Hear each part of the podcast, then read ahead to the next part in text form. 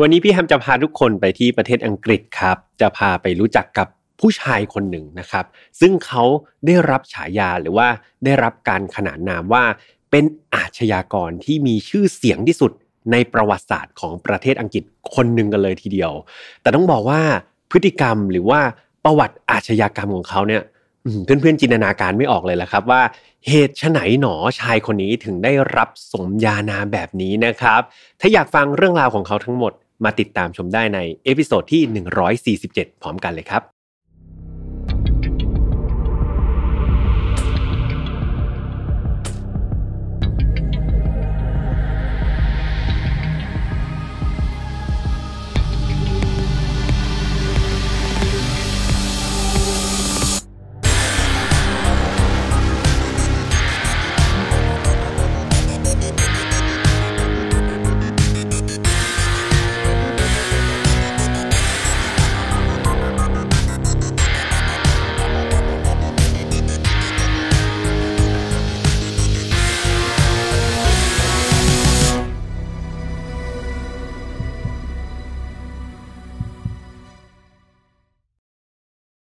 สวัสดีครับ ยินดีต้อนรับเข้าสู่ Final Farm Podcast นะครับ วันนี้คุณอยู่กับผมแหมทัชพลเช่นเคยครับ เป็นยังไงกันบ้างครับ ผ่านปีใหม่กันมาแล้วราวๆสองอาทิตย์นะครับ ก็หวังว่าทุกคนจะมีชีวิตที่สดใสนะครับ แล้วก็มีชีวิตที่เบิกบานมากกว่าปีเก่าๆนะครับ ส่วนตัวพี่แฮมเองเนี่ยก็ในเทปวันนี้ครับที่อัดเนี่ยยังเป็นปีเก่าอยู่นะครับ แต่ว่าก็พูดกับตัวเองในอนาคตละกัน ก็หวังว่าจะ อยู่ในสภาพที่ดีขึ้นกว่าปีนี้ เหนื่อยน้อยลงแล้วก็มีความสุขมากขึ้นนะครับ จะได้แบ่งปันความสุขเหล่านั้นเนี่ยเป็นพลังบวกให้กับเพื่อนๆทุกคนในรายการฝ่ายนอตฟาวด้วยครับสำหรับเนื้อหาในวันนี้ต้องบอกว่า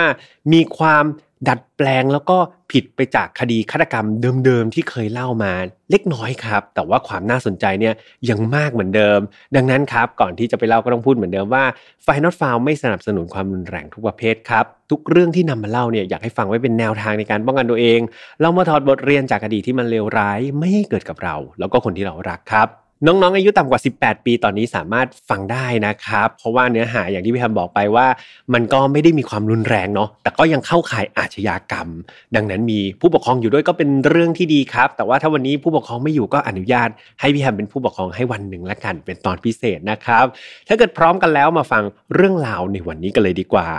เรื่องราวนี้ต้องเริ่มต้นที่ผู้ชายคนหนึ่งครับ เขามีชื่อว่า ไมเคิลปีเตอร์สัน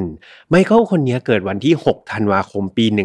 1952 ในเมืองลูตัน เบดฟอร์ดเชียร์นะครับ ซึ่งอยู่ทางตะวันออกเฉียงใต้ของประเทศอังกฤษครับ ตัวไมเคิลเนี่ยเขาไม่ใช่ลูกชายคนเดียวนะ เขามีพี่น้อง 3 คน แต่ว่าตัวไมเคิลเนี่ยเขาเป็นลูกชายคนกลางครับ คุณพ่อคุณแม่ก็คือชื่อว่าโจปีเตอร์สันนะครับ อันนี้เป็นพ่อแล้วก็แม่เนี่ยชื่อว่าไอราปีเตอร์สัน ด้านครอบครัวของไมเคิลเนี่ยตอนที่เขาอยู่เด็กๆเนี่ยต้องบอกว่าเป็นครอบครัวที่ค่อนข้างดีเลยครับ แล้วก็ฐานะเนี่ยเรียกว่าอยู่ดีมีสุขไม่ต้องลำบากลำบนอะไร คุณพ่อคุณแม่เนี่ยก็ออกไปทำงานทั้งคู่ครับเป็น working แบบ man working woman ทั้งคู่ออกไปทำงาน แล้วก็หาเงินครับทำงานหนักมากๆ เพื่อจะมาหล่อเลี้ยงครอบครัว ให้ลูกๆ ทุกคนเนี่ยมีชีวิตที่ดีที่สุด ในขณะที่คุณป้ากับคุณลุงของไมเคิลเนี่ย เป็นถึงนายกเทศมนตรีของเมืองลูตันที่พวกเขาอาศัยอยู่เลยนะครับ ดังนั้นฟังมาถึงตรงนี้จะเห็นเลยว่าสภาพครอบครัวของไมเคิลเนี่ยก็ค่อนข้างที่จะสมบูรณ์แบบใช่ไหมครับ ที่จะทำให้เด็กชายไมเคิลเนี่ยมีความเพียบพร้อมมากกว่าเด็กคนอื่นด้วยซ้ำตัวไมเคิลเองเอาจริง ๆ เขาก็เป็นเด็กชายที่ค่อนข้างอ่อนโยนนะครับ แล้วก็สดใสมีนิสัยที่ชอบปกป้องคนที่อ่อนแอกว่าด้วย เพราะว่าไมเคิลเนี่ยมีรูปร่างที่ใหญ่ครับ ดังนั้นใครๆที่มา แบบรังแกเพื่อนที่อ่อนแอเนี่ยไมเคิลก็จะคอยไปปกป้องเสมอ เรียกว่าเป็นลูกชายที่ดี แล้วก็ไม่ได้สร้างปัญหาอะไรให้กับครอบครัวเลย จนกระทั่งอายุ 13 ปีครับ ครอบครัวของเขาเนี่ยมีการโยกย้ายเมืองจากลูตันใช่ไหมไปอยู่ที่เมืองเชสเชียร์แทน และที่นั่นเองตอนนั้นไมเคิลในช่วงหัวเลี้ยวหัวต่อครับ ช่วงอายุ 13 ปีเนี่ยเขาก็เริ่มที่จะ ออกนอกลู่นอกทาง เขาเริ่มจากการเข้าร่วมกับกลุ่มแก๊งอันธพาลครับ รวมไปถึงเริ่มมีการก่ออาชญากรรมแบบเล็กๆ น้อยๆนะลักเล็กขโมยน้อยอะไรพวกนี้ นั่นทำให้ตัวไมเคิลเองเนี่ย เขาถูกจับครับ แล้วก็ส่งตัวไปที่ศาลเยาวชนอยู่บ่อยครั้ง ไมเคิลเนี่ยเดิมทีก็เป็นเด็กนักเรียนใช่ไหมแต่ว่าพอไปอยู่กับแก๊งเพื่อนๆอันดาพานเนี่ยก็รู้สึกว่าไม่อยากจะไปโรงเรียนแล้วครับก็ไปไปหยุดหยุดไปไปหยุดหยุดกิจกรรมที่ชื่นชอบมักจะเป็นการท้าดวลท้าต่อยครับ กับเด็กตามแบบตามแถวๆนั้นนะเด็กแก๊งอันดาพานแก๊งอื่นเนี่ยชอบต่อยตีมากกว่าครับ ชอบมากกว่าที่จะไปเรียนหนังสือ ไม่นานนักเนี่ย ทางครอบครัวก็เห็นว่าโหถ้าปล่อยไมเคิลแบบนี้ต่อไปเนี่ยแย่แน่เนาะเพราะว่าลูกเนี่ยไม่ไปเรียนเลย วันๆเอาแต่ตีรันฟันแทง ทางครอบครัวก็เลยย้ายกลับครับ ย้ายกลับมาที่เมืองลูตันทาวอีกครั้ง และที่นั่นเองไมเคิลก็ยังรู้สึกว่าตัวเขาเองเนี่ยไม่ได้เกิดมาเพื่อเรียนหนังสือแล้วครับ เขาก็เลยบอกพ่อแม่ว่าเขาไม่อยากเรียนหนังสือแล้ว เขาอยากออกไปหางานทำดีกว่า เขาก็เลยออกไปหางานทำแล้วเขาก็ได้งานจริงๆ งานที่แรกครับเป็นงานที่บริษัทเทสโก้ซึ่งทำงานเพียงเพียงแบบสองสามสัปดาห์เท่านั้นนะหลังจากที่เข้าไปเนี่ยไมเคิลก็ถูกไล่ออกครับโดยข้อหาไปทำร้ายนะครับผู้จัดการร้านเนี่ยก็เข้าไปได้แป๊บเดียวก็ไปทำร้ายเขาแล้ว ก็เลยโดนไล่ออก จากนั้นไมเคิลก็ต้องไปหางานอื่นๆทำครับไปแบบรับจ้างต่างๆ นานาเนาะตั้งแต่คนส่งของจนกระทั่งพนักงานในโรงงาน ด้วยความที่ไมเคิลเนี่ยต้องบอกว่า ต่อให้อยู่ในครอบครัวที่เพียบพร้อมเนี่ย แต่ก็ไม่ได้มีใครแบบไปตีกรอบอะไรให้เขา ก็คือปล่อยให้เขาใช้ชีวิตตามที่เขาอยากจะเป็น นั่นทำให้ไมเคิลเองค่อนข้างไร้ทิศทางครับ ในการเติบโต เขาได้แสดงความเกเรเนาะออกมา แล้วก็ความเลือดร้อนแหละครับ ในตัวเนี่ยออกมาให้เห็นอยู่บ่อยๆ ในช่วงก่อนหน้าเนี่ย อย่างที่พี่แอมบอกไปนะว่าตอนที่เขาไปอยู่ที่เมืองเชเชียเนี่ยเขามีประวัติอาชญากรรมใช่ไหมลักเล็กขโมยน้อย จนกระทั่งแบบไปขึ้นศาลเยาวชนอยู่บ่อยครั้งเนี่ย แต่ว่าทุกๆ ครั้งต้องบอกว่าเขายังไม่เคยเข้าคุกจริง ๆ จังๆครับ ส่วนมากก็ติดทันบนเอาไว้มาคุมพฤติกรรมให้ไปทำความดีอะไรก็ว่ากันไป เพราะว่ายังเป็นเด็กอยู่ จนกระทั่งในที่สุดเนี่ยมีอยู่ครั้งหนึ่งครับ ตอนที่ตอนนั้นไมเคิลเนี่ยกลับมาอยู่ที่ลูตันแล้วนะเขาก็มีแฟนครับ เป็นแฟนสาว และปรากฏว่าตัวแฟนเนี่ยไม่ได้มีปัญหาอะไรเนาะแต่ปรากฏว่าคนที่ไมเคิลไปมีปัญหาด้วยกลับเป็น คุณพ่อของแฟนครับ ปรากฏว่ามีปากเสียงกันอย่างรุนแรง สุดท้ายเนี่ยปัญหามันบานปลายไมเคิลเนี่ยเขาควบคุมอารมณ์ไม่อยู่ครับ ตอนที่มีปากเสียงกับพ่อของแฟนเนี่ยก็เลยจัดการทุบรถครับ ทุบแบบเละเลยนะครับ รถของพ่อแฟนเนี่ยเรียกว่าพังเลยครับ ตอนนั้นนั่นทาให้ไมเคิลเนี่ยถูกจับกลุ่มตัวครับ ในข้อหาทำลายสมบัติของคนอื่น และนั่นคือการติดคุก ครั้งแรกเลยนะครับของไมเคิลที่ลิสลี่ครับในข้อหาสร้างความเสียหายเนาะซึ่งเป็นคดีทางอาญา หลังจากเข้าคุกไปครับก็เข้าไปได้ไม่นานแล้วครับ ด้วยโทษฐานที่มันไม่ได้หนักอะไรมาก สุดท้ายเนี่ยเขาก็ถูก ปล่อยตัวออกมา แต่พอปล่อยตัวออกมาแล้วครับไมเคิลก็ไม่ได้กลับตัวนะเขายังคงใช้ชีวิตในวงจรเดิมๆครับ แบบเดิมๆ เวลาก็ผ่านไปเรื่อยๆครับ ก็ทำงานไม่มีเรื่อง บางทีก็ไปลักเล็กขโมยน้อยเข้าไปซ่องสุมกับแก๊งอันธพาลวนไปอย่างนี้จนกระทั่งปี 1971 เขาได้พบรักกับผู้หญิงอีกคนหนึ่งครับ ผู้หญิงคนนี้มีชื่อว่าไอรีนเคลซี่หลังจากเจอกันได้ไม่นานเนี่ยต้องบอกว่าพวกเขาก็ ออกมาใช้ชีวิตร่วมกันเลย ก่อนที่ในอีก 8 เดือนต่อมาครับ หลังจากที่คบกัน 8 เดือนเนี่ยทั้งคู่ก็ตัดสินใจแต่งงานกันครับ ก็เรียกว่าเป็นการแต่งงานที่ค่อนข้างรวดเร็วเลย และหลังจากแต่งงานเนี่ยต้องบอกว่าพอแต่งงานกันไปได้เนี่ยไอรีนเนาะก็มาบอกกับไมเคิลว่า เธอเธอฉันท้อง ฉันตั้งครรภ์ได้ 4 เดือนแล้วนะครับ นั่นหมายความว่าพวกเขาเนี่ยเป็น แบบเจ้าบ่าวเจ้าสาวป้ายแดงเลยใช่ไหมแล้วก็กำลังจะกลายเป็นคุณพ่อคุณแม่ป้ายแดงด้วยนะครับ ไม่นานนักเนี่ย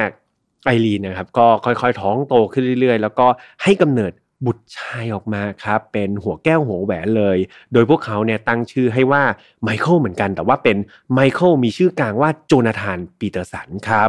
สำหรับตัวไมเคิลคนที่เป็นพ่อเนี่ย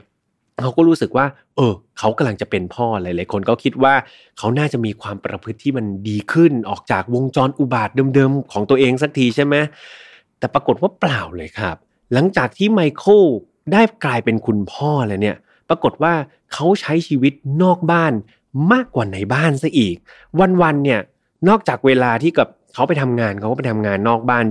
อยู่แล้วใช่ไหมครับพอทำงานเสร็จเนี่ยตอนเย็นเขาก็จะไปสังสรรค์ครับ ไปปาร์ตี้อยู่ตามผับกับเพื่อนๆจนกระทั่งตกดึกเนี่ย ตกดึกค่อยกลับมานอนบ้าน พอนอนเสร็จตอนเช้าครับ ภรรยาบางทียังไม่ตื่นเลยนะออกไปทำงานอีกละชีวิตก็วนลูปอยู่อย่างนี้ครับ เรียกว่าภรรยากับลูกเนี่ยไม่ค่อยจะเห็นหน้าพ่อสักเท่าไหร่ครับ ส่วนมากพ่อจะอยู่นอกบ้านสักมากกว่า นอกจากนี้ตัวไอรีนคนที่เป็นภรรยาเนี่ยพอเวลาไมเคิลกลับมาเนี่ย สิ่งที่เขามักจะพูดบ่อย และพูดถึงมากที่สุดเนี่ยไม่ใช่เป็นการถามถ่ายว่าลูกเป็นยังไงบ้าง วันนี้ภรรยาเหนื่อยหรือเปล่า แต่สิ่งที่ไมเคิลมักจะออกมาเล่าให้ฟังก็คือ แผนการปล้นครับเขามีแนวความคิดในการอยากจะปล้นเนี่ยอยู่ในหัวแทบจะตลอดเวลาเลย แล้วก็กลับมาแชร์ให้กับภรรยาฟังด้วย และสิ่งที่เขาพูดสิ่งที่เขาแชร์ในทุกๆวันเนี่ยมันก็กลายเป็นจริงจนได้ในปี 1974 ครับ ตอนนั้นไมเคิลเนี่ย ได้ก่ออาชญากรรม ปล้นชิงทรัพย์ พร้อมกับการใช้อาวุธด้วย แต่สุดท้ายคือไม่สำเร็จนะครับ ก็คือเหยื่อเนี่ยสามารถที่จะรอดพ้นไปได้ แล้วก็ไปแจ้งเจ้าหน้าที่ตำรวจนะครับ มาจับกลุ่มตัวไมเคิลได้ในที่สุด เขาถูกตัดสินครับว่ามีความผิดในข้อหาปล้นโดยใช้อาวุธ และครั้งนี้ครับ เขาได้รับโทษจำคุกนานกว่าปกติ เพราะว่าเป็นการปล้นแล้วเนาะดังนั้น โทษโทษทันอะไรมันก็แรงขึ้นใช่ปะก็โดนทั้งหมด 7 ปีครับ แล้วก็ต้องถูกเข้าไปอยู่ในเรือนจำวอร์ตัน หลังจากที่ไมเคิลเนี่ยเข้าไปอยู่ในคุกได้ไม่นานเท่าไหร่เนี่ยปรากฏว่าเขาไปก่อเรื่องอีกแล้วครับ เขาไปทำร้ายเพื่อนนักโทษสองคนเลยนะครับ ที่อยู่ในคุกเดียวกันอยู่ในห้องขังเดียวกันเนี่ยจนสองคนนั้นได้รับบาดเจ็บสาหัสเลยนะครับทำให้ไมเคิลเนี่ยถูกลงโทษถูกจับแยกไปขังเดียว วันเวลาก็ ผ่านไปเรื่อยๆครับ นักโทษชายไมเคิลเนี่ยตอนนี้เขาต้องถูกย้ายเรือนจำเนาะโดยรอบนี้เนี่ยเขาถูกย้ายไปคุมขังที่เรือนจำฮาวนะครับ คือโทษเขายังไม่หมดเนี่ยระหว่างที่ถูกจับกลุ่มอยู่ที่แรกเขาก็ถูกย้ายเรือนจำไปพอเข้าไปปุ๊บเนี่ยไปอยู่ที่เรือนจำแห่งใหม่ปุ๊บเนี่ยก็เรียกว่าออกลายปั๊บเลยครับ เข้าไปได้ไม่นานเนี่ยนักโทษชายไมเคิลได้ไปทุบทำลายโรงซ่อมนะครับของเรือนจำแบบ ไม่รู้สาเหตุนะครับ อยู่ๆก็อยากจะทำลายก็ทำลายเลยทำลายซะมันเละเลยครับ นั่นทาให้ไมเคิลเนี่ยถูกลงโทษโดยการจับขังเดี่ยวอีกแล้วครับ ที่เรือนจำแห่งใหม่เป็นเวลา 6 เดือน แต่การขังเดี่ยวเนี่ยต้องบอกเพื่อนๆว่ามันก็ไม่ใช่ว่าอยู่ในห้องขังเดี่ยวอยู่ตลอดเวลาเนาะมันจะมีบางช่วงเหมือนกันครับที่ผู้คุมเนี่ยก็ปล่อยให้นักโทษขังเดี่ยวออกมาเป็นไงออกกำลังกายบ้างออกมาสูดอากาศบ้างเป็นครั้งคราวนะครับ และแม้ว่ามันจะเป็นช่วงเวลาแค่สั้น ๆ ครับ แบบผู้คุมบอกอะนักโทษไมเคิลคุณออกไปสูดอากาศ ช่วงเวลาสั้น ๆ นิดเดียวเนี่ยไมเคิลก็ไม่ปล่อยโอกาสให้หลุดลอยครับ เขากลับไปมีเรื่องกับนักโทษคนอื่นครับ ตอนที่เขาออกไปสู่อากาศนี่แหละ แถมรอบนี้เนี่ยการมีเรื่องไม่ใช่การชกต่อยธรรมดา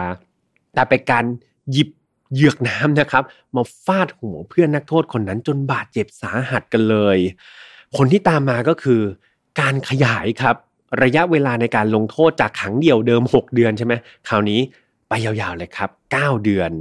เมื่อครบกำหนดครับไมเคิลก็ออกจากห้องขังเดี่ยวเนี่ย แต่ว่าคราวนี้แทนที่จะมาห้องขังปกติ เขาถูกย้ายเรือนจำอีกครั้งหนึ่ง โดยคราวนี้เขาถูกส่งไปที่เรือนจำที่ชื่อว่าอัมเล่ครับ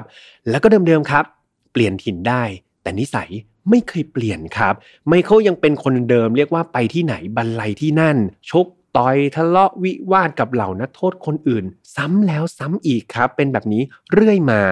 นั่นทำให้โทษของเขาครับ มันถูกขยายมากไปเรื่อยๆ เพื่อนยังยังจำกันได้ใช่ไหมเดิมทีเขาควรจะติดคุกเพียงแค่ 7 ปีเท่านั้นเนาะแต่ปรากฏว่าพอไปมีเรื่องกับนักโทษไปก่อวิรกรรมไปทำลายข้าวของเนี่ย ปรากฏว่าโทษทันของเขาเนี่ยมันก็ถูกต่อถูกขยายมากไปเรื่อยๆ และนี่ครับ มันก็ยังไม่รู้เลยนะว่า สุดท้ายแล้วเนี่ย ความเปรี้ยวซ่าของเขาเนี่ยจะไปหยุดที่เมื่อไหร่เนาะแล้วก็โทษฐานเนี่ยจะถูกขยายไปอีกนาวนานสักเท่าไหร่ คราวนี้หนึ่งคนเลยที่เรียกว่าได้รับผลกระทบอย่างหนักเลย ก็คือไอรีนครับไอรีนคนที่เป็นภรรยา คือต้องบอกว่าตอนที่อยู่กันปกติเนี่ยตอนที่อยู่นอกคุกเนี่ยเขาก็ไม่ใช่สามีที่ดีอยู่แล้วใช่ไหมครับ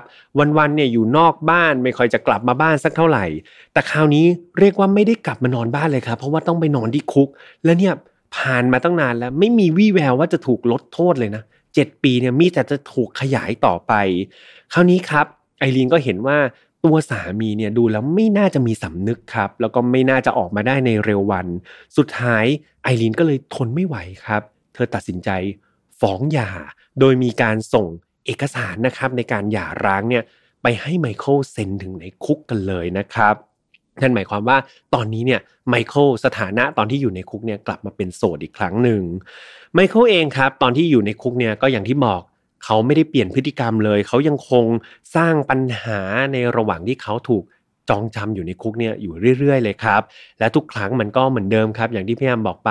ศาลก็ตัดสินให้มีการ ขยายโทษเนี่ยมากขึ้นมากขึ้นเรื่อยๆ แล้วก็มีการปรับเปลี่ยนย้ายเรือนจำไปเรื่อยๆ เหมือนเดิม ชีวิตของไมเคิลก็วนเวียนอยู่แบบนั้นครับ จนกระทั่งเจ้าหน้าที่เรือนจำเนี่ยรู้สึกว่าเฮ้ยนี่มันไม่ใช่วิธีการแก้ปัญหา คนอย่างไมเคิลหรือเปล่านะ สุดท้ายมันเดิมๆไงเอาไปไว้เรือนจำไหนก็ไปตีกับเขาที่นั่น ขยายไปเท่าไหร่จะจับขังเดี่ยวยังไง ก็เปลี่ยนนิสัยไมเคิลไม่ได้สักที ก็เลยมีการ ประชุมกันครับ ของแบบผู้เชี่ยวชาญของทางด้านอาชญากรรมเอ่ยของผู้คุมเรือนจำเอ่ยมาหารือกันว่าเราจะแก้ปัญหาไมเคิลยังไงดี สุดท้ายในเดือนธันวาคมปี 1978 เนี่ย พวกเขาก็ได้ข้อสรุปออกมาครับ พวกเขาสรุปว่าแทนที่จะส่งตัวไมเคิลไปยังเรือนจำต่างๆ เนี่ย คราวนี้เขาจะส่งตัวไมเคิล ไปที่สถานที่ใหม่ก็คือไปที่พาร์คเฮิร์ทแทน โดยการส่งครั้งนี้ครับ เป็นการส่งไปที่แผนกจิตเวชของโรงพยาบาลแทนครับ คือแทนที่จะไปไว้ในเรือนจำเนี่ย คราวนี้เอาไปไว้ในโรงพยาบาลจิตเวชแทน ซึ่งโรงพยาบาลจิตเวชแรกเลยนะ ที่ไมเคิลเข้าไปอยู่ ก็คือโรงพยาบาลบอดมัวนะครับ เป็นสถานที่แรกเลยที่ไมเคิลเข้าไป แต่หลังจากที่เขาเข้าไปในบอดมัวได้ ไม่นานเนี่ย เขาก็ถูก ย้ายโรงพยาบาลอีกครับ โดยโรงพยาบาลอีกแห่งเนี่ยมีชื่อว่าแลมตันนะครับซึ่งเป็นโรงพยาบาลจิตเวชสำหรับผู้คุมขังเป็นแบบแยกออกมาจากคนปกตินะครับ ก็จะเป็นพวกนักโทษที่มีอาการทางจิตเวชเนี่ยมารวมกันอยู่ในโรงพยาบาลลักษณะนี้แทน การไปอยู่โรงพยาบาลจิตเวชเนี่ยแทนที่จะเป็นเรือนจำเจ้าหน้าที่เนี่ยเชื่อว่ามันจะช่วยลดสภาวะความเครียดครับ แล้วก็ลดพฤติกรรมที่มันเกรี้ยวกราดของไมเคิลลงได้เนาะอาจจะทำให้เขาเนี่ย พลิกชีวิตกลับมาเป็นคนดี แต่ปรากฏว่า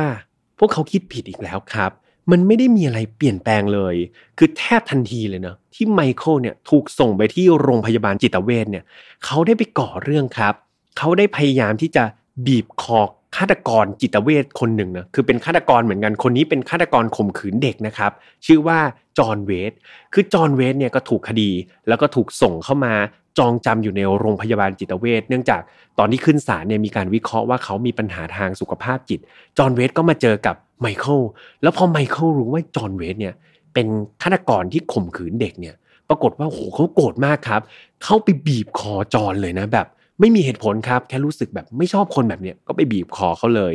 โชคดีครับ ที่ตอนนั้นเนี่ยมียามนะเข้ามาเดินตรวจตาพอดี แล้วก็เห็นเหตุการณ์แล้วก็ช่วยจอนเอาไว้ได้ ตอนนั้นต้องบอกว่า ตัวจอนเนี่ยอยู่ในสภาพที่แบบสั่นเทาครับเขากลัวไมเคิลเป็นอย่างมาก เรียกว่ากลัวจนแทบไม่ได้สติเลย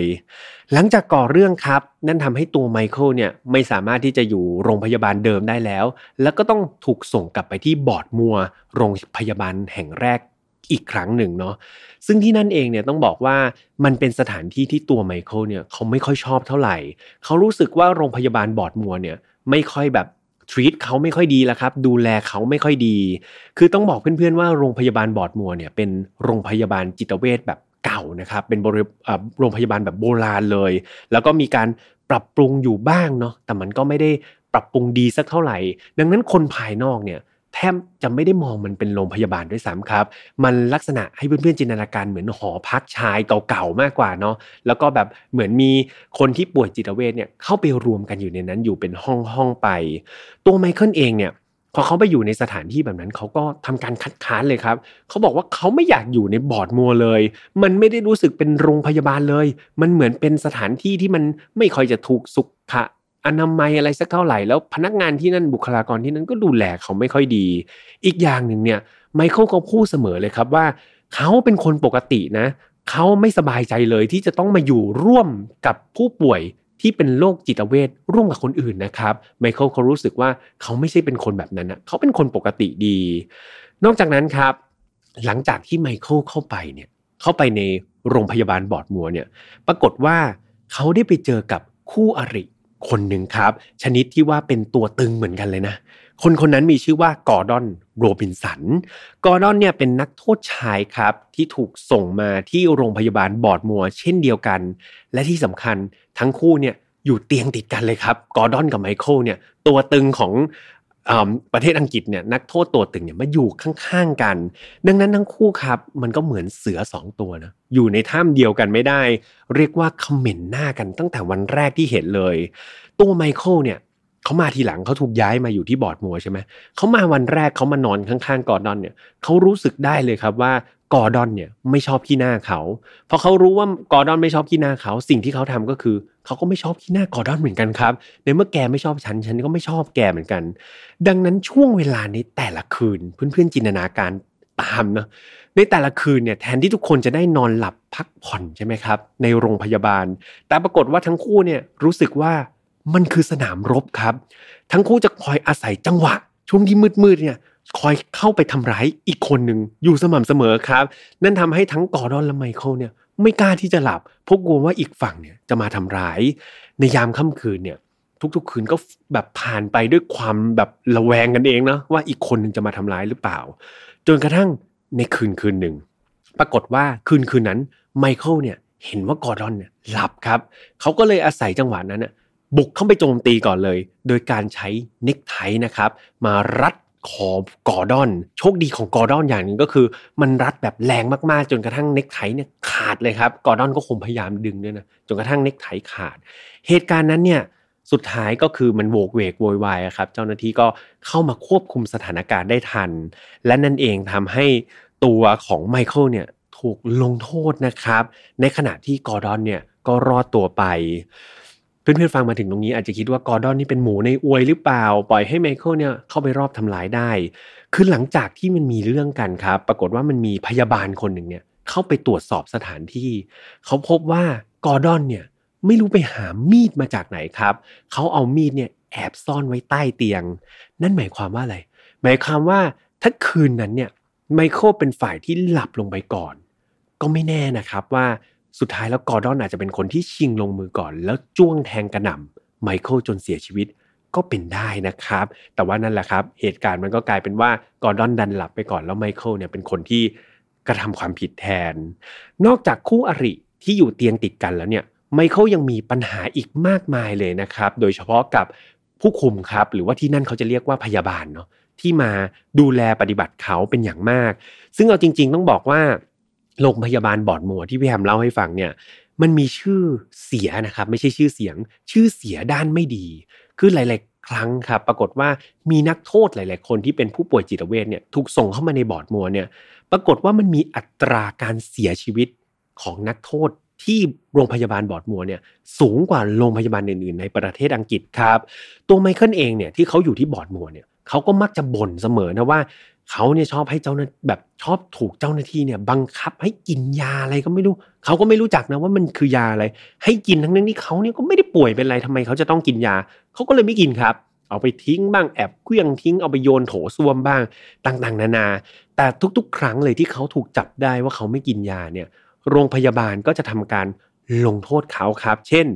ห้ามเยี่ยม ถ้ามีญาติมาเนี่ยห้ามไม่ให้เยี่ยม หรือไม่ให้กินอาหารบางมื้อครับ ในเมื่อคุณไม่กินยาดังนั้น มื้อเที่ยงคุณอดกินแล้วกันเป็นต้นนะครับ นี่ก็เป็นสิ่งที่ไมเคิลเขารู้สึกว่าเขาไม่พอใจเลย เขาไม่ป่วยทำไมเขาต้องกินยา ความรู้สึกคัดค้านในใจของไมเคิลเนี่ยมันก็ค่อยๆก่อตัว แล้วก็ทวีความรุนแรงมากขึ้นเรื่อยๆ จนกระทั่งวันหนึ่งในปี 1982 ครับ เขาได้ตัดสินใจ ประท้วงบนดาดฟ้าโรงพยาบาล ซึ่งวิธีการประท้วงของเขาต้องบอกว่ามันแปลกสุดๆเลยครับ เริ่มต้นเนี่ยเช้าวันนั้นเนี่ยไมเคิลเดินออกมานะกลางลานเลยนะแล้วก็เดินขึ้นไปบอกแบบตะโกนพูดตะโกนเสียงดังเลยว่าอยู่ที่บอร์ดหมวเนี่ยมันไม่ดียังไง ทุกคนก็จับตามองว่าเฮ้ยทำไมอยู่ๆไมเคิลเหมือนบ้าคลั่งใช่ไหมครับตะโกนด่าโรงพยาบาล หลังจากนั้นครับตอนนั้นเนี่ยเขาอยู่ที่ดาดฟ้านะตอนที่เขาตะโกนเขาอยู่ที่ดาดฟ้าเนี่ยเขาก็ทำการวิ่งครับ วิ่งบนดาดฟ้าแบบอย่างเร็วเลยนะ แล้วเพื่อนๆจินตนาการตามนะว่า จากดาดฟ้าของตึกตึกหนึ่งเนี่ย มันจะมีจุดที่สามารถกระโดดข้ามครับ ไปยังบริเวณอีกตึกหนึ่ง ซึ่งมันจะเป็นตึกที่สูงกว่าเนาะ คือตัวไมเคิลเนี่ยเขาก็จะวิ่งจากดาดฟ้า ตึกที่เตี้ยเนี่ยวิ่งแล้วก็กระโดดข้ามไปยังตึกที่สูงกว่าครับ โดยการตอนที่จังหวะที่กระโดดเนี่ยต้องบอกว่าระยะมันค่อนข้างที่จะไกลเหมือนกันหลายๆคนก็คิดว่าไมเคิลเนี่ยจะกระโดดไม่พ้นหรือเปล่า ปรากฏว่าจังหวะที่เขากระโดดไปเนี่ยมันพ้นพอดี แล้วตัวเขาเองเนี่ยไปเกาะกับท่อระบายน้ำครับของอีกตึกหนึ่ง พอทำได้เช่นนั้นไมเคิลก็เกาะท่อระบายน้ำนะแล้วก็ค่อยๆ ปีนขึ้นไปบนหลังคาของตึกที่อยู่สูงกว่าได้สำเร็จ วีรกรรมแห่งนั้นครับ ต้องบอกว่าไมเคิลเนี่ยตั้งแต่มีบอร์ดมัวมาร้อยปีเนี่ย นอกจากช่างที่ไปทำหลังคาแล้วเนี่ยไมเคิลคือคนแรกเลยนะครับ ที่สามารถขึ้นไปเหยียบหลังคา ชั้นสูงสุดของโรงพยาบาลแห่งนั้นได้ครับ ทุกคนก็คิดว่าอ้าวแล้วเป็นไง ขึ้นไปบนหลังคาแล้วจะทำไงต่อใช่ไหมจะไปยืนประท้วงบนนั้นหรือเปล่า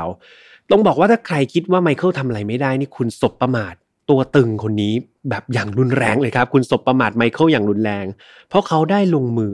เริ่มที่จะ หรือหลังคาครับเพื่อนๆเขาแกะหลังคาออกมาทีละแผ่นนะเป็นหลังคากระเบื้องแกะออกมาทีละแผ่น แกะออกมาไม่พอครับ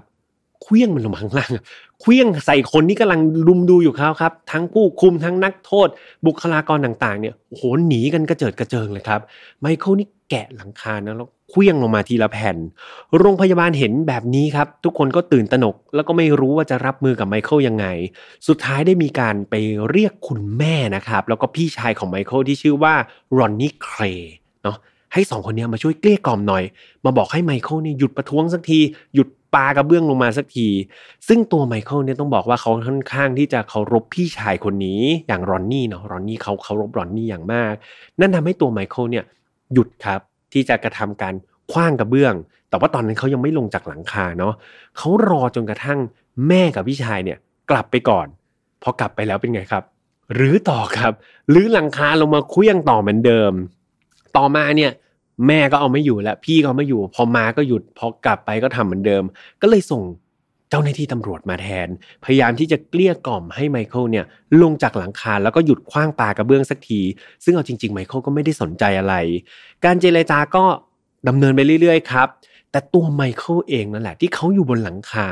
แล้วเขาเป็นไงไม่ได้กินข้าว ไม่ได้กินน้ำเลยใช่ไหมเขาก็เริ่มที่จะอ่อนล้าลงเรื่อยๆครับไมเคิลเนี่ยเขารู้ตัวเขาเองดีเลยว่าถ้าเป็นอย่างนี้ต่อไปเขาต้องยอมจำนนแน่ ๆ เขาก็เลยตัดสินใจ สุดท้ายเลยครับ เจ้าหน้าที่ก็เห็นแล้วว่าไมเคิลเนี่ยอ่อนเพลียมากๆ เจ้าหน้าที่เลยไปหาตัวช่วยอีกคนหนึ่งนั่นก็คือ คุณพ่อของไมเคิลครับเขาติดต่อคุณพ่อของไมเคิลเข้ามาช่วยเกลี้ยกล่อม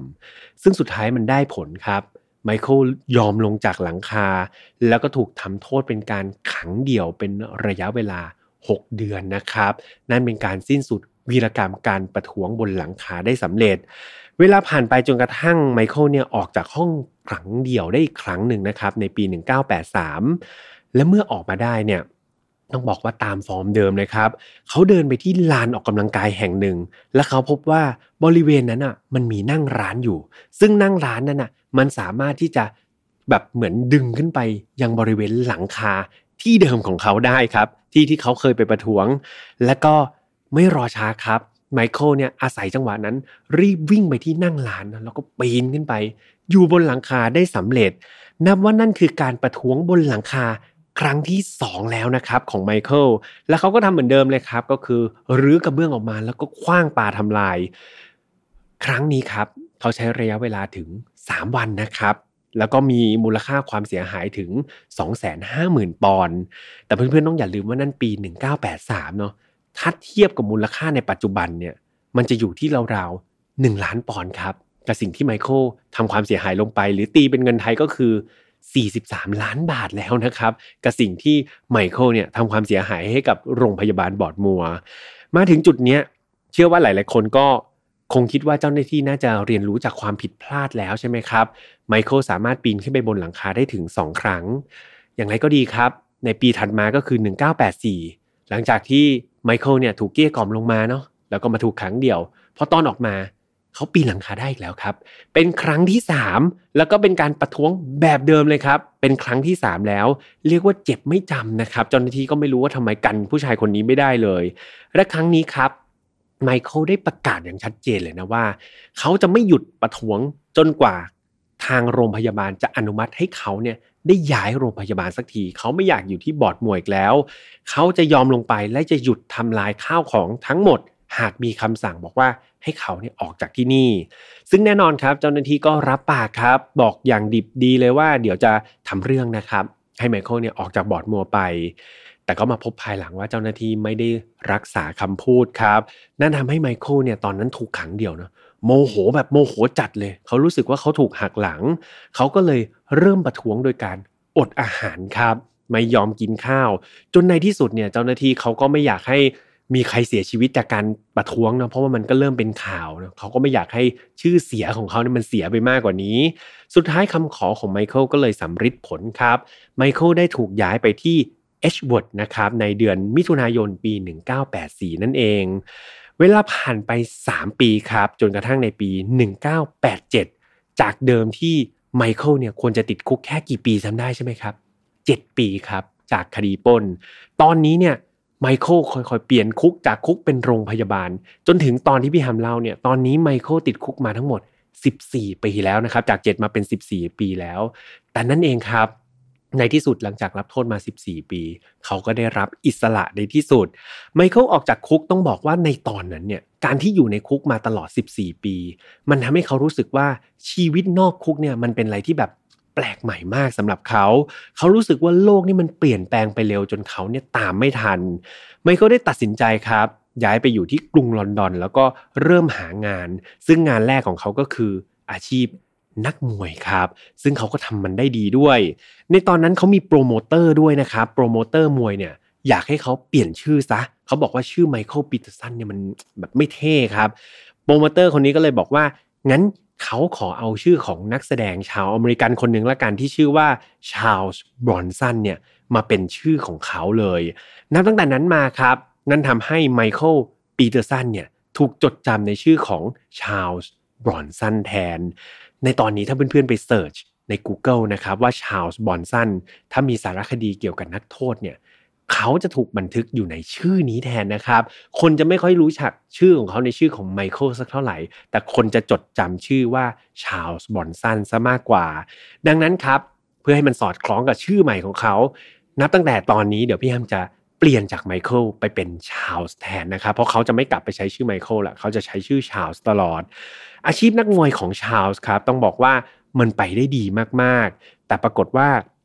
ตัวเขาเองเนี่ยต่อให้เขามีอาชีพเป็นนักมวยเนาะแต่ว่าความคิดหรือว่าอารมณ์ของเขาเนี่ยมันก็ยังควบคุมได้ไม่ค่อยดีครับ และในช่วงส่งท้ายปีเก่าของปี 1988 หรือราวๆเพียงแค่ 69 วันเท่านั้นหลังจากที่เขาออกจากคุกเนี่ยตอนนั้นชาลส์มีแฟนแล้วนะครับเป็นแฟนสาวคนใหม่ เขานี่อยากจะซื้อแหวนครับคือรักมากรู้สึกตอนนั้นแบบข้างรักมากๆ อยากจะซื้อแหวนให้กับแฟน แต่ตัวเองเนี่ยเพิ่งออกจากคุกมา 69 วัน เพิ่งมีอาชีพนักมวยต่อให้ต่อยชนะนะแต่ว่าเงินเนี่ยมันก็ยังไม่ค่อยมีครับแต่ว่าความอยากเนี่ยอยากจะให้แหวนแฟนเนี่ยมันมากกว่า สุดท้ายเขาเลยคิดว่าในเมื่ออไม่สามารถซื้อแหวนให้แฟนได้ วิธีที่ง่ายที่สุดก็คือ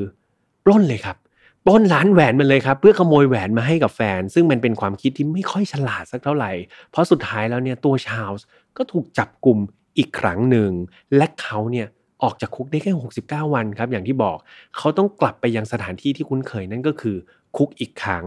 และคุกครั้งนี้ที่ต้อนรับเขาอยู่ก็คือคุกที่บริกสตันครับ โดยรอบนี้เขาต้องชดใช้ความผิดเป็นระยะเวลา 7 ปี เหมือนเดิมเลยครับ เหมือนเดจาวูมากๆ ทุกอย่างกลับมาซ้ำรอยที่ระยะเวลา 7 ปีเหมือนเดิมนะครับ มารอบนี้ครับดูเหมือนชาวจะทำตัวดีขึ้นเนาะจนเขาเนี่ยได้รับอิสระอีกครั้งหนึ่งคือ 7 ปีเนี่ยก็ค่อยๆ ลดโทษมา ก็คือในเดือนพฤศจิกายนปี 1992 เนี่ยปรากฏว่าชาวติดคุกไปจริง ๆ แค่ 4 ปีเท่านั้นครับ เขาก็ถูกปล่อยตัวออกมา แต่คนแบบชาวส์ครับอย่างที่เราฟังประวัติเขามาเนี่ยเขาเป็นคนไม่ชอบนอนบ้านครับ เพราะว่าหลังจากที่เขาออกจากคุกได้ 53 วันเนี่ยปรากฏว่าเขาไปทำการป้นอีกแล้วครับ แล้วก็ถูกจับกลุ่มเข้าคุกอีกแล้ว โดยรอบนี้ศาลตัดสินให้เขาต้องถูกจำคุกเพิ่มอีกเป็น 8 ปีนะครับเรียกว่าอยู่นอนบ้านได้แค่ 50 กว่าวันเท่านั้น ชาลส์บอนสันกลับไปนอนคุก อีกครั้งหนึ่งเป็นครั้งที่ 3 ทุกๆ เรือนจำที่ชาลส์ไปเยือนนะครับ ต้องบอกว่าเขาได้กลายเป็นลูกพี่ใหญ่เสมอ เพราะว่าตัวเองเนี่ยเรียกว่าเจนจัดครับ อยู่คุกมาแทบตลอดชีวิตเนาะพร้อมกับพฤติกรรมที่ค่อนข้างที่จะรุนแรงครับ แล้วก็คุกคามคนอื่นอยู่เสมอทำให้นักโทษคนอื่นเนี่ยค่อนข้างที่จะเกรงกลัวครับไม่ค่อยกล้าเข้าไปมีเรื่องกับชาลส์แต่ตัวชาลส์เองต้องบอกว่า ใครๆก็เรียกเขาว่าลูกพี่ก็จริง แต่ตัวเขาเองเนี่ยไม่ได้รู้สึกเขาอยากเป็นลูกพี่เลยครับ เพราะว่าตัวเขาเองเนี่ยไม่มีลูกน้อง เขามักจะเป็นคนที่ชอบอยู่คนเดียวครับ ชอบสันโดษแล้วก็ไม่สูงสิงกับใครมากกว่า กิจกรรมที่เขาชอบมากที่สุดก็คือการวาดรูปครับ ชาลส์เริ่มที่จะหลงไหลในงานศิลปะ เขาชอบที่จะวาดรูป แล้วก็เวลาว่างๆเนี่ยเขามักจะมาวาดรูปซะมากกว่า ชีวิตของชาลส์เนี่ยมาพลิกผันอีกทีหนึ่งในช่วงมกราคมปี 1999 ตอนนั้นเนี่ย ได้มีนักโทษคนหนึ่งเป็นคุณครูศิลปะครับ อย่างที่พี่แอมบอกไปว่าชาลส์เนี่ยชอบวาดรูปใช่ไหมปรากฏว่าครูศิลปะคนนี้ดันไปวิจารณ์ครับ ไปบอกว่าวาดภาพวาดของชาลส์เนี่ยมันมีข้อติไม่ดีอย่างนู้นอย่างนี้ ชาวฟังแล้วเป็นไง ขึ้นสิครับ แบบโหใครมาติงานของฉัน สุดท้ายก็เลยจับนักโทษที่เป็นอดีตครูศิลปะคนนี้เป็นตัวประกันเลยครับ บอกว่าเนี่ย โทษฐานที่มาวิจารณ์งานของเขาจัดเป็นตัวประกันครับ จะฆ่าให้ตายแบบ ก็มีการแบบต่อรองนะครับ แล้วก็ปิดล้อมยาวนานถึง 44 ชั่วโมงครับ สุดท้ายเนี่ยชาลส์ก็ยอมปล่อยนักโทษนะครับที่เป็นครูศิลปะคนนั้นกลับไปอย่างปลอดภัย แน่นอนว่าการกระทำนี้ทำให้ชาลส์เนี่ยถูกตั้งข้อหาเพิ่มเติม และรอบนี้ครับ ผู้พิพากษารู้สึกว่ามันมากเกินไปแล้วกับผู้ชายที่ชื่อว่าชาลส์มอนสันเขาก็เลยมีการตัดสินลงโทษคราวนี้เป็น จำคุกตลอดชีวิตเลยครับเพื่อนๆ จาก 7 ปีบ้าง 8 ปีบ้าง คราวนี้ชาลส์ต้องรับโทษจำคุกตลอดชีวิต นั่นหมายความว่าถ้าเขายังคงพฤติกรรมแบบนี้ต่อไป เขาหมดหวังแล้วนะครับ ที่จะได้ออกมานอกคุก ตลอดเวลาที่เขาอยู่ในคุกเนี่ยต้องบอกว่าเขายังเป็นลูกพี่ครับ เขายังเป็นตัวตึง เขายังเป็นแบบวายร้ายครับที่อยู่ในคุกมาเสมอ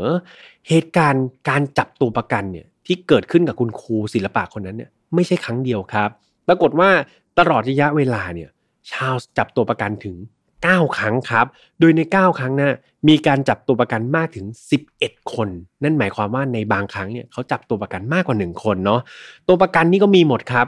ผู้ว่าเรือนจำก็โดน คุณหมอก็โดนครับ เจ้าหน้าที่คุมเรือนจำก็โดน นักโทษด้วยกันเองก็โดน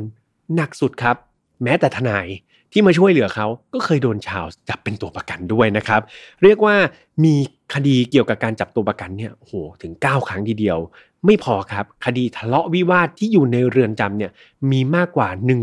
120 ครั้งครับ เรียกว่าไปที่ไหนเนี่ยก็มีเรื่องที่นั่น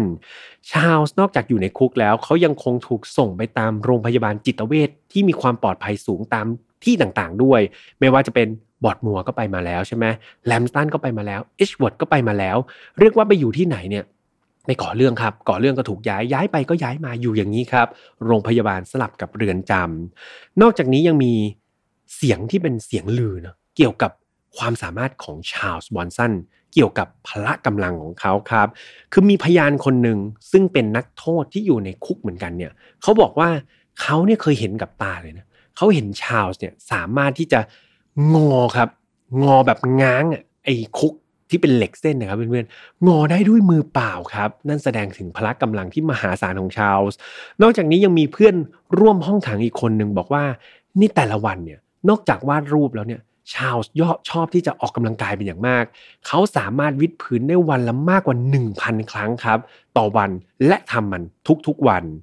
อีกหนึ่งเอกลักษณ์สำคัญเลยของชาลส์ก็คือแว่นตาครับ นั่นก็เพราะว่าดวงตาของชาลส์เนี่ยได้รับความเสียหายจากการที่แสงเนี่ยมันส่องเข้าตามาตลอดเวลา นั่นทำให้เขาเนี่ยต้องสวมใส่แว่น ซึ่งแว่นค่อนข้างเป็นเอกลักษณ์มากๆ เดี๋ยวยังไงน้องๆ มีภาพแทรกให้เพื่อนๆได้ดูอยู่แล้วเนาะในระหว่างที่ติดคุกนัดนั้นต้องบอกว่าชาลส์มีพฤติกรรมอย่างที่พี่แฮมบอกไปเนาะมันค่อนข้างที่จะไม่ดีครับทำให้เขาเนี่ยเข้าเข้าออกออกห้องเดียวบ้างห้องขังรวมบ้าง โรงพยาบาลบ้าง แต่ในโมเมนต์ ร้ายๆโมเมนต์แย่ๆแบบนั้นเนี่ยเอาจริง ๆเขาก็มีโมเมนต์ดีๆเหมือนกันครับ โดยเฉพาะเกี่ยวกับลูกชายของเขา ในปี 1998 เนี่ย ชาลส์ได้ขอให้เพื่อนคนหนึ่งที่อยู่นอกคุกผ่านทนายเขานะครับ บอกว่าให้เพื่อนเนี่ยช่วยตามหาไมเคิลที่เป็นลูกชายของเขาคนแรกจากการแต่งงานของเขาครั้งแรก ถ้าเพื่อนๆจำกันได้เขาตั้งชื่อว่าไมเคิลเหมือนกันเนาะสำหรับลูกคนนี้ บอกให้เพื่อนเนี่ยหาตัวลูกชายคนนี้หน่อย ปรากฏว่าเพื่อนคนนี้ก็ไปหาตัวลูกชายคนนี้ได้เจอจริง ๆ ครับ ไมเคิลเนี่ยคนที่เป็นลูกเนี่ยเขามาเยี่ยมชาลส์ที่คุก หลังจากที่ไม่ได้เจอหน้ากันยาวนานถึง 23 ปี ชาลส์เนี่ยได้รับปากครับ บอกกับไมเคิลคนที่เป็นลูกว่าเขาสัญญาเลยนะว่าจะไม่สร้างปัญหาอะไรให้กับไมเคิลอย่างแน่นอน และหลังจากนั้นครับ ทั้งคู่ก็ยังมีการเขียนจดหมายครับ ติดต่อกันอยู่เรื่อยมา